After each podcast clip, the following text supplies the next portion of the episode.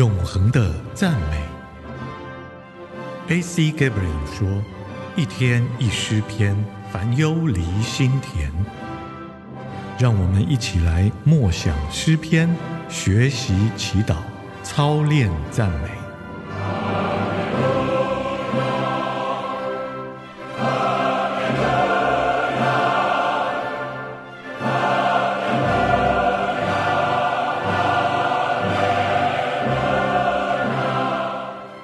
他的时候，诗篇第九篇十三到十六节，耶和华啊，你是从死门把我提拔起来的，求你怜恤我，看那恨我的人所加给我的苦难，好叫我述说你一切的美德。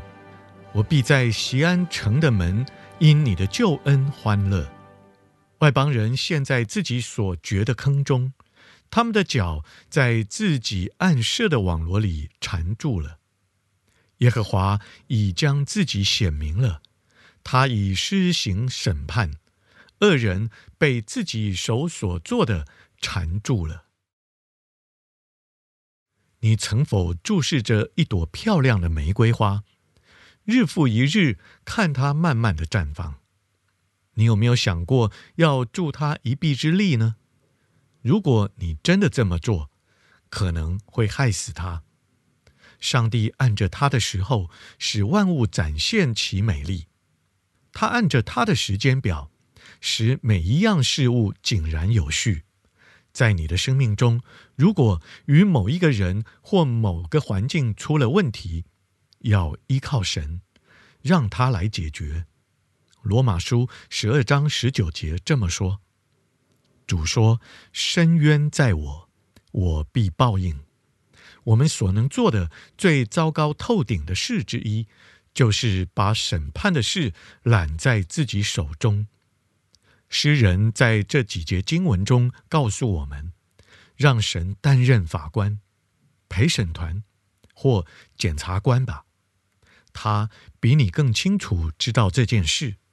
诗人向我们保证。按着他的时候，上帝必抓住那些作恶的人，外邦人必陷在自己所掘的坑中，恶人在路上暗设网罗，却要被自己的网罗给缠住了。第十六节，恶人被自己手所做的缠住了。这些话鼓励我，使我知道，我不需要花费时间或精力。甚至内心的关切，想要知道世界上所有恶人的下场将会如何，上帝会处理的。当然，我们这些基督徒必须尽一己之能，使这个世界变得更为美好。我们是世上的盐，是世上的光，但我们已经蒙召去做更为奇妙的事，去告诉这些恶人，他们可以不必到地狱里去。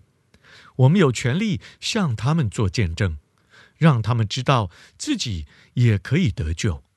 是的，让神审判吧。你今天的工作是为主做见证。亲爱的主，孩子来到你的面前，为着那曾经亏待我、亏欠我的人，或者我心里仍然有那一股冲动。要去审判的那个人，求你带我脱离这个试探，好让我全然依靠你，去得着那冒犯你的人。主啊，求你的圣洁，求你的圣灵进入我的心，使我靠着你得胜。祷告，奉主耶稣的圣名祈求，阿门。诗篇十八篇二十六到五十节，对清洁的人，你显出你的清洁；对骄傲的人，你显出你的技巧；谦卑的人，你要拯救；高傲的眼睛，你要贬低。耶和华啊，你点亮了我的灯，我的神照明了我的黑暗。借着你，我攻破敌军。靠着我的神，我跳过墙垣。这位神，他的道路是完全的，耶和华的话是炼净的。凡是投靠他的，他都做他们的盾牌。除了耶和华，谁是神呢？除了我们的神，谁是磐石呢？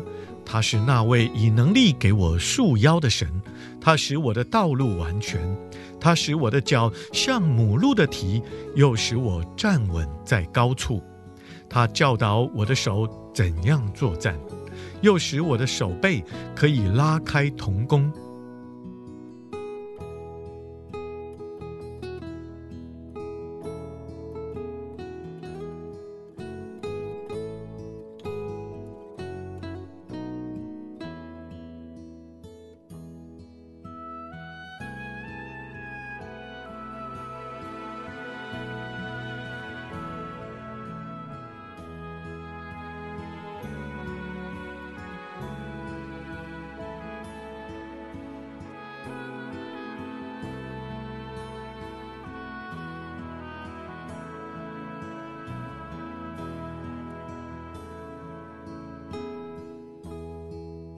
你把你救恩的盾牌赐给我，你的右手扶持我，你的温柔使我苍大，你使我脚底下的路径宽阔，我的两膝没有摇动。我追赶仇敌，把他们追上，不消灭他们，我必不归回。我重创他们，使他们不能起来，他们都倒在我的脚下。你以能力给我束腰，使我能够作战。你又使那些起来攻击我的人都屈服在我的脚下，你使我的仇敌在我面前转背逃跑，使我可以歼灭恨我的人。他们呼求，却没有人拯救；就算向耶和华呼求，他也不答应他们。我捣碎他们，像风前的尘土；我倾倒他们，像街上的烂泥。你救我脱离了人民的争竞。你立我做列国的元首，我不认识的人民要服侍我，他们一听见就服从我。外族人都向我假意归顺，外族人大势已去，战战兢兢地从他们的要塞走出来。